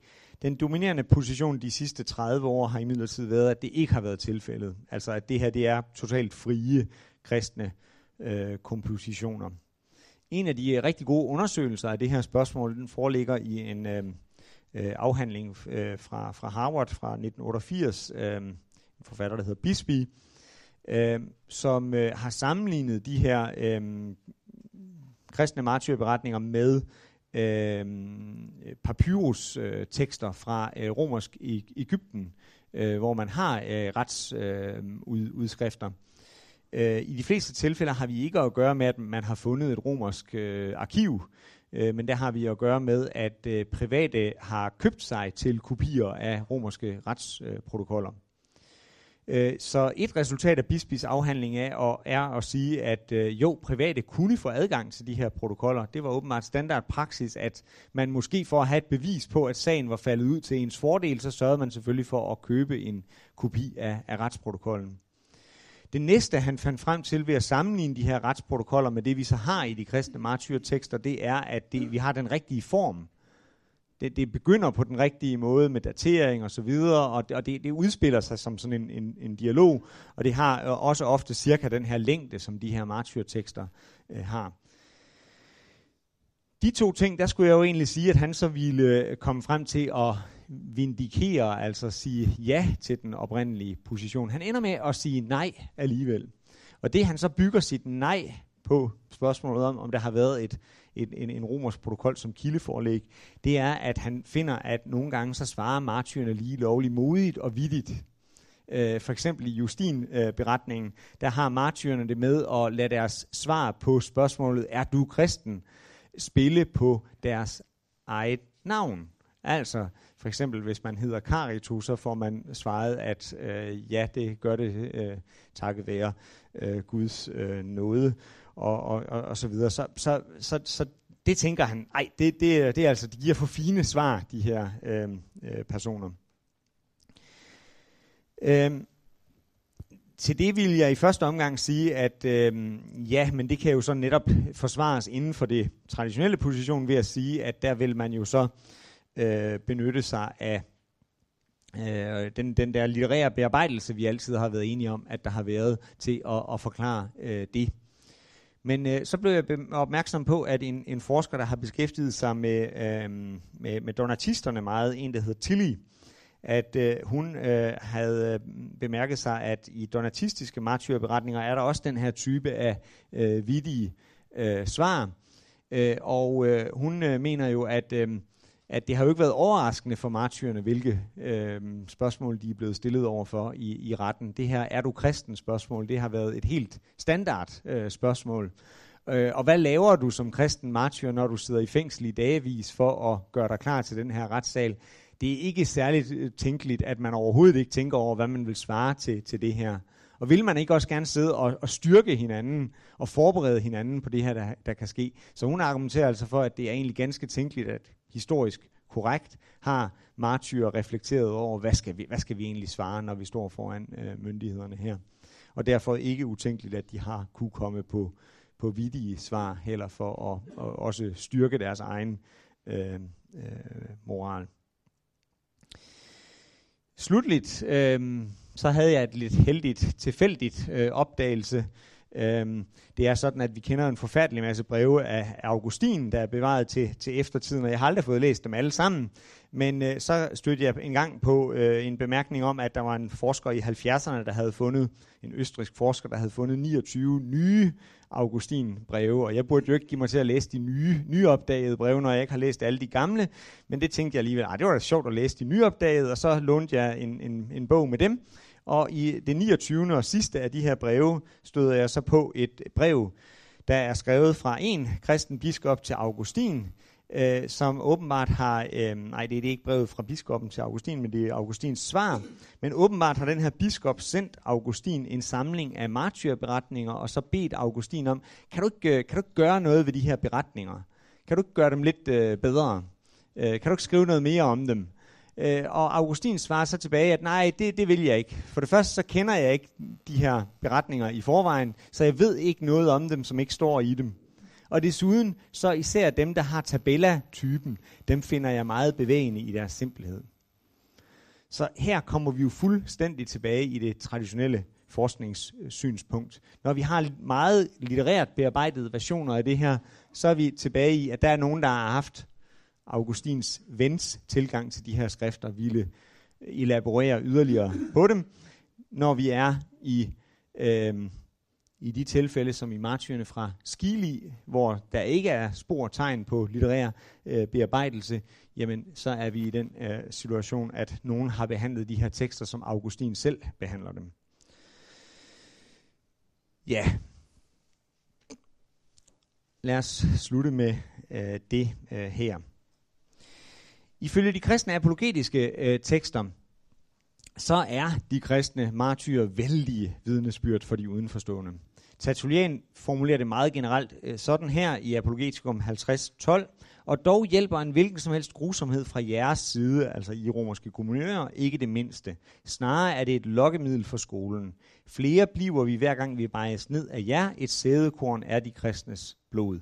Det her det er et sådan meget berømt øh, citat, så jeg tænker næsten, at I er stødt på i hvert fald den sidste del af det i øh, forvejen et eller andet sted. Tanken om, at, at, at simpelthen martyrene er vidner, det at folk ser kristne gå modigt i døden, det får der til at blive flere øh, kristne. Det her det er arenaen i, i Lyon, hvor vi altså også har en, en martyrberetning øh, fra, blandt andet med den her Blandina, som optrådte en mor, som, en, som en mor for sine med øh, martyrer. Mere specifikt øh, har vi også i Justins anden apologi øh, formuleret øh, den tanke, at Justin han påstår, at han selv har omvendt sig under indtryk af de kristne martyrer. Han siger ikke, at det er den eneste årsag, der leder ham til omvendelse, men at det var noget, der var med til at gøre indtryk øh, på ham. Specifikt den kontekst, Justin bruger det i, det er en kontekst, hvor han øh, søger at argumentere for, at de kristne ikke gør sig skyldige i kannibalisme, og det er sådan en ret kompleks argumentation, han kommer med der, men en argumentation, der går i retning af, at som ikke-kristne havde han jo også hørt de her rygter om de kristne, men så når han kunne se, at de kristne var villige til at gå i døden for deres øh, overbevisning, så blev han jo så forvirret, fordi så kunne det jo ikke længere øh, harmonere med et billede af, at de kristne skulle være nydelsessyge øh, mennesker, som var hengivet til den slags lastefuld øh, øh adfærd. Så det ledte ham altså ind på det spor, han er kommet i dag, hvor han altså så er en øh, kristen og skriver til forsvar for øh, de kristne. I forskningsdebatten har man med rette sagt, at ja, men altså, de her udsagn kan vi måske ikke helt stole på, fordi de er jo øh, adresseret til romerske myndigheder, der skal overbevises om ikke at forfølge, øh, og øh, og, og, og, og derfor, hvis nu Tertullian så kunne overbevise guvernøren om, at hvis I forfølger os, I vil gerne af med os, men hvis I forfølger os, så bliver vi egentlig bare flere, jamen så er det jo et godt argument for at sige, at så stop dog med det her øh, forfølgelses øh, halløj. Øh, til det kan man så dog sige, at øh, dels synspunktet om, var de nu adresseret til de romerske myndigheder, det mener jeg nok, de så var, altså kom, kom de var de beregnet for sådan en læserskar, det mener nok, de var. Men man kunne også sige noget med, at argumentets øh, gyldighed, altså at øh, hvis man øh, øh, hiver et argument frem, som evident ikke har noget som helst på sig, eller ikke kunne have noget som helst på sig, så vil det argument jo ikke have nogen overbevisningskraft over for en, en udenforstående. Så, så for at et sådan argument skulle kunne have en overbevisningskraft i forhold til romerske myndigheder, skulle det jo ikke være grebet sådan totalt ud af den blå luft. Men I kan godt høre, at jeg ikke bevæger mig ud på meget, meget fast grund, når jeg argumenterer for, at øh, vi kan bruge de her kristne tekster til at sige, at det Tertullian hævder nu også var øh, sandt eller havde noget øh, for sig. Vi, vi er ikke på fast grund. Vi ser det samme dog i øh, kristne martyrtekster øh, også, men her kan man jo så igen nemlig at, at øh, der er en, en, en form for overbevisningskraft i det, øh, de kristne martyrer øh, forestiller sig. Men igen kan man jo her sige, at med hvilken hensigt er de her skrifter skrevet, og en af de hensigter, de er skrevet med, er jo at give opmundring til øh, andre øh, kristne til at holde ud i de her forfølgelser og ikke blive anfægtet af, at forfølgelserne finder sted. Øh, og der kan man jo sige, at der vil det jo også være et godt argument for den type af læsere, og, og, og hvis de kan se, at martyrernes adfærd faktisk får udenforstående til at beundre martyrerne eller beundre de øh, kristne. I martyrberetningerne får vi ofte et, øh, i stedet for kun at få historien om, at udenforstående bliver bliver slået af forundring og beundring over de kristne, så får vi faktisk øh, mere øh, beskrevet et spektrum af forskellige øh, reaktioner. Og det var tilfældet for eksempel i Polycarps martyrium, men her finder jeg et, et spektrum også i beretningen om øh, Perpetuas øh, martyrium. De, de tre forskellige passager, vi har her, det er alle sammen fra rammeberetningen, altså fra afslutningen af historien, hvor, hvor redaktøren skriver om, hvordan de rent faktisk øh, gik i døden i den her arena i øh, Karthago. Øhm, når man sad fængslet og afventede at blive øh, kastet for øh, løverne, øh, så øh, var der en tradition for, at man skulle have det, man kalder det sidste måltid. Øh, det fik gladiatorerne i øvrigt øh, også inden de skulle kæmpe mod, øh, mod, mod hinanden. Og der var en tradition for, at øh, tilskuere kunne komme og besigtige gladiatorerne og de dømte øh, under det her sidste øh, måltid. Og det øh, sker så også her i, i, i Karthago øh, omkring år, år 200, at der kommer nogen og kigger på, at Saturus og Perpetua Felicitas og, og så videre sidder og, og spiser. Og den måde øh, martyrerne så agerer ved den lejlighed, og det de siger til tilskuerne, øh, det øh, får følgende udkomme ifølge øh, beretningen, nemlig at flere af de nysgerrige ved det sidste måltid går bestyrtet bort. Mange af dem kom til tro. Men vi får også andre øh, former for øh, reaktioner. Øh, I øh, første omgang, når øh, martyrerne føres ind i arenaen, øh, så er der flere af dem, nemlig Revocatus, Saturninus og Saturus, der truer tilskuerne og guvernøren med, at I har godt nok dømt os, men Gud vil dømme jer. Og der står, at de gør det ved håndtegn, og jeg kan ikke lige regne ud, hvilke håndtegn de kan have brugt til det. Men i hvert fald så deres attitude får åbenbart fremprovokeret en, en fjendtlig sindet reaktion fra tilskuerne, som så råber op om, at øh, guvernøren øh, skal, øh, skal få dem prylet, øh, og det finder så også øh, øh finder så også øh, sted. Der bliver stillet sådan en række af gladiatorer op, som de så skal gå forbi og modtage et stokkeslag af hver af de der øh, gladiatorer. Så, så tilskuernes vrede udvirker en tillægsstraf. Det er altså så en anden form for reaktion. Men så til slut, eller længere hen i, øh, i, i, i, i lejene der, så bliver øh, Perpetua og Felicitas øh, ført ind i arenaen kun øh, klædt i nogle net.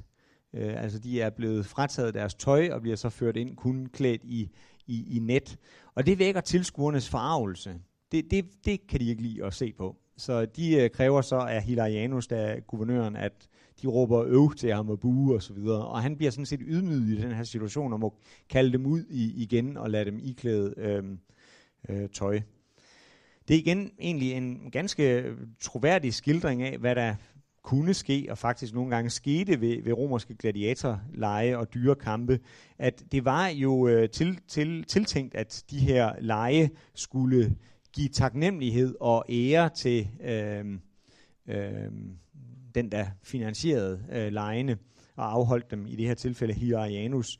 Øh, og en måde at øh, indlægge sig i folks øh, gunst på, var indimellem at gøre noget, noget usædvanligt, noget... Øh, der, der går ud over, hvad man plejede at gøre. Men, men vi har både beskrivelser om, hvordan sådan nogle usædvanlige ting kunne vække stor begejstring, men vi har også beskrivelser i andre tekster af, hvordan det indimellem gav, gav bagslag, og, og det magte folks øh, mishag. Og vi har sådan en tekst her, der hævder, at i forbindelse med de kristne, var der altså også noget, som øh, guvernøren kunne gøre, der kunne gå, gå for langt.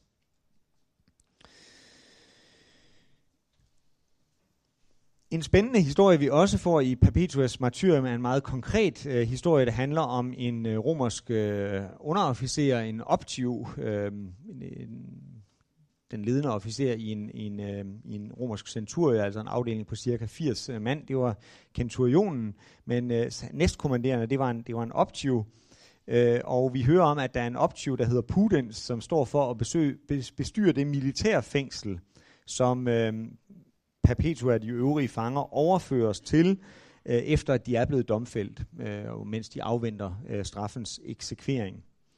Og vi får så en helt lille øh, historie, afbrudt historie om den her øh, Pudens, øh, som stod for det her øh, fængsel. Det første, vi hører om ham, er, at øh, Perpetua selv skriver i hendes autografe passage, efter nogle få dage begyndte den optiv, som hed Pudens, og som var bestyrer for fængslet, at vise os stor agtelse, da han forstod, at der var en stor dyd eller kraft i os. Han tillod, tillod mange at besøge os. Det var ganske væsentligt for fanger at få lov at få besøg, når de var fængslet, fordi bortset fra det her sidste måltid, øh, så øh, var der ikke øh, på reglementeret vis sørget for mad til fanger i romerske fængsler. Der var man altså afhængig af, at man kendte nogen uden for fængslet, der kom med, med mad til en. Og for at få tålelige vilkår i et fængsel, var man også ofte henvist til, at der forhåbentlig kom udenforstående, der var i stand til at give vagterne nogle penge, så man ikke blev sat i de allermest ubehagelige dele af øh, fængslet. Så det var altså godt øh, for, for de her øh, kristne, at de får lov at få mange besøg. Senere kommer vi til rammeberetningen, og der hører vi så øh, to steder om Pudens øh, også. Øhm, øh, midt under fængslingen i militærfængslet, så hører vi sådan her. På det tidspunkt var selve den optio, som bestyrede fængslet, allerede kommet til tro. Til sidst hører vi også ham, noget om ham, mens øh, Saturus og de øvrige martyrer tumler, tumler rundt inde i, øh, i, i, i arenaen. Øh, og øh, forud for, at Saturus skal, skal kaldes, kaldes ud til sin øh, kamp, så øh, forudsiger han øh, åbenbart over for øh, Pudens, at, øh, at han skal bides af en øh, leopard, øh, og det øh, bliver han så, og så... Øh, vakler han ud øh, til, til Pudens. Øh, det var sådan, at ofte i dyrekampe bliver man kun øh, såret, og, og så, øh, så bliver man løst øh, igen, og, og så bliver man øh, ved, ved middagstid kaldt ind i arenaen en gang mere, eller slæbt ind i arenaen, og, og så øh, henrettet af en, en, en gladiator. Øh, men øh, han øh, siger så hårdt såret til Pudens, enten hvor han vakler ud eller bliver båret ud, øh, farvel, husk på troen og på mig. Lad ikke det her forvirre dig, og lad det, men lad det gøre dig øh, stærk. Så vi har altså skildret i den her beretning en, en konkret historie om en, en navngivet person, som omvender sig under indtryk af martyrene. Kan det her nu være historisk øh, korrekt? Ja, det kan man jo måske godt stille sig tvivlende over for. På den anden side må vi sige, at vi har at gøre med en samtidig øh, tekst. Vi har at gøre med en navngivet øh, person. Det har jo måske været en, der så ligefrem er bekendt af øh, menigheden, som det her skrift er øh, skrevet til. Jeg springer faktisk den næste over, og så går til at stille spørgsmålet, at nu har vi så altså to typer af kristne tekster, der hævder, at det her kunne finde sted, at nogen udenforstående, langt fra alle udenforstående, men nogen udenforstående, kunne øh, reagere med forundring eller ligefrem beundring øh, på de kristnes øh, martyrer, på, på deres mod, øh, og at det ligefrem i enkelte tilfælde kunne føre til øh, omvendelse, eller i Tertullians generelle udsagn mere, mere ofte kunne føre til omvendelse for nogen. Men lad os nu vende os til de ikke-kristne tekster, og så sige, kan de øh, be- eller afkræfte det her øh, billede? Øhm, hvis vi lige husker, hvor mange tekster det var, vi havde at gøre med øh, her, jamen så har vi øh, tekster af Trajan, Plinius, Hadrian, Tacitus, Sveton, Flegon, Epiktet, Fronto, Lucian, Galen, Marcus Aurelius og Celsus. Det vil sige 12 forskellige forfattere, der skriver om øh, de kristne.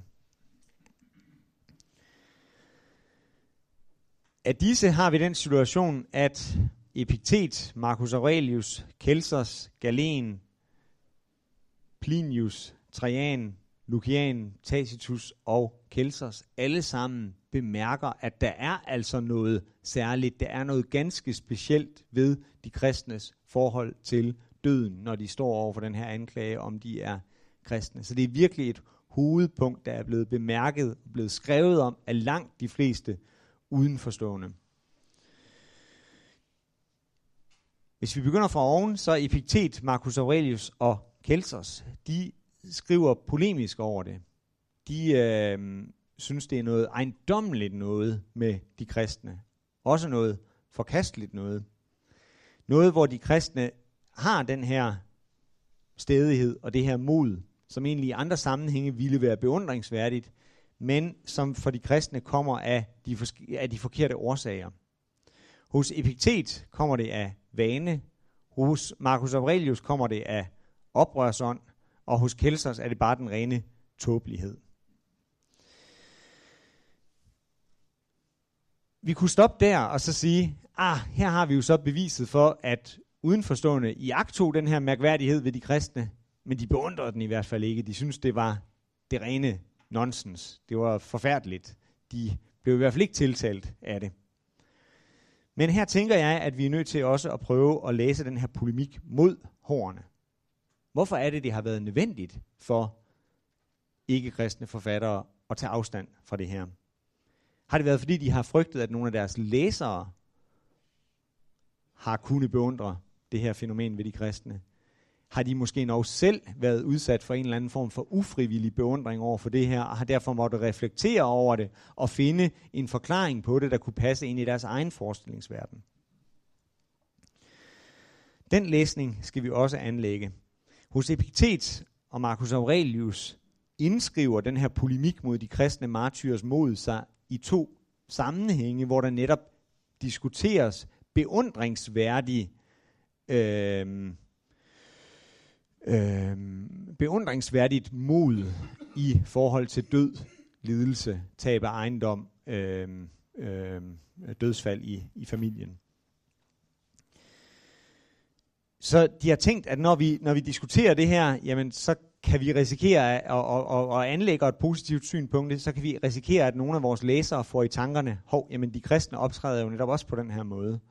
Skal vi egentlig så ikke beundre dem? Og så får de lige skrevet ind, nej, det skal vi ikke, fordi de øh, udviser den her adfærd af de forkerte årsager. Hos Galen finder vi tilsvarende, øh, men ikke i, i så polemisk en sammenhæng, mm, en kritisk beundring for de kristne i den her forbindelse. Galen mener faktisk, at det er ret fantastisk, at vi blandt de kristne ser endnu kvinder, der er i stand til at leve som ægte øh, filosofer. Og så mener han øh, lidt i tråd med Marcus Aurelius og Kelsers, at de kristne får deres mod i forhold til døden af de forkerte, ikke reflekterede årsager. De får det takket være øh, lignelser, og de får den her, det her mod takket være mirakler. Men ikke desto mindre er det beundringsværdigt, at de er så modige, og vi som ægte filosofer burde så meget desto mere besinde os på, at vi derfor øh, med vores filosofiske refleksion kan udvise en tilsvarende beundringsværdig, øh, et tilsvarende beundringsværdigt øh, mod. Hos Plinius og Trajan har vi allerede set, at øh, de kristnes øh, mod øh, bliver øh, brugt øh, som en mulighed for at have en form for bevisførelse i retten for, om man nu er ægte kristen eller ikke er ægte kristen, nemlig i den forstand, at Plinius han øh, øh, skriver til Trajan, at han har indført øh, den her form for, for test, hvor de, der siger, at de øh, ikke er kristne, eller siger, at de var det engang, men nu de holdt op med at være det, at, at dem kan han få til at bevise, at de vidderligt ikke er kristne ved at øh, forbande Kristus og ofre til, øh, til guderne. Og øh, han får så den øh, tilføjelse til, at øh, de, som er øh, sande kristne, siges ikke at kunne tvinges til noget af, af, af dette. Øh, Lukian, som er en satiriker og filosof, øh, han øh, er, øh, kommenterer også på, hvor, hvorfra de kristne får den her mod, og, og fra ham er der ingen tvivl om, at det er på grund af deres øh, opstandelses øh, tro. Hos øh, Tacitus, øh, der, der får vi en øh, lille øh, passage, der skildrer, at øh, nogle af tilskuerne til Neros forfølgelse af de øh, kristne får øh, medlidenhed, både på grund af straffenes grusomhed, og så øh, ud fra en eller anden refleksion om, at, at, øh, at de mere afspejler øh, Neros grusomme sind øh, øh, også. Så vi, vi, vi får egentlig en lille indikation fra en ikke-kristen forfatter også om, at der kunne være den her type af øh, øh, hvad skal man sige, reaktion fra tilskuere, at, at der er enkelte tilfælde, hvor, hvor myndighederne går for langt i deres forfølgelse af øh, de kristne. Endelig har vi hos øh, Kelsers øh, en øh, refleksion over, at øh, forfølgelsen beviser, at Kristus ikke er en Gud, øh, nemlig ved det, at øh, når han nu er ude af stand til at beskytte de kristne, så kan han jo altså ikke have nogen Guds øh, magt. Øh, den her diskussion kommer sigende nok i en sammenhæng, hvor øh, Kelsers har været i gang med at diskutere øh, sjælens øh, udødelighed. Så igen er der øh, her en indikation af, at Kelsers er klar over, at øh, de kristnes øh, reaktion på forfølgelse, deres øh, martyrium, øh, har en øh, sammenhæng med deres øh, tro på øh, opstandelsen. Konklusionen af det her er, at jamen, langt fra alle udenforstående har reageret positivt på at iagtage de kristne martyrs øh, mod. Hos nogle er det blot blevet til yderligere farvelse og polemik. Det er det, vi kan se, når vi læser Effektet, Marcus Aurelius og Kelsers medhårene. Men nødvendigheden er at fremsætte den her type af argumenter, både i værker rettet specifikt mod de kristne, og i værker, hvor man diskuterer mere almene filosofiske problemer, det viser, at de her forfattere har været bange for, at andre kunne reagere på en anden måde, øh, og også på en måde, hvor øh, de fattede beundring for de kristne, som følge af det, de vidnede. Derfor skal vi læse de her tekster mod hårene også. Igen har vi Jonas historien her, og vi har Lazarus heroppe i venstre hjørne. Det bringer os frem til en konklusion, og i dag skulle vi så vist have lige frem 13 minutter til spørgsmål eller øh, sådan noget. Øh, det sidste billede, jeg har på her, var det, jeg også sluttede med i går, men der fik jeg ikke kommenteret på det. Det var overgangen til, at jeg sagde, hvad skal vi sige noget om i, i morgen. Det billede, vi har her, det er fra en meget tidlig kristen sarkofag, øh, 3. århundrede, fra øh, øh, Var i, i, i Frankrig.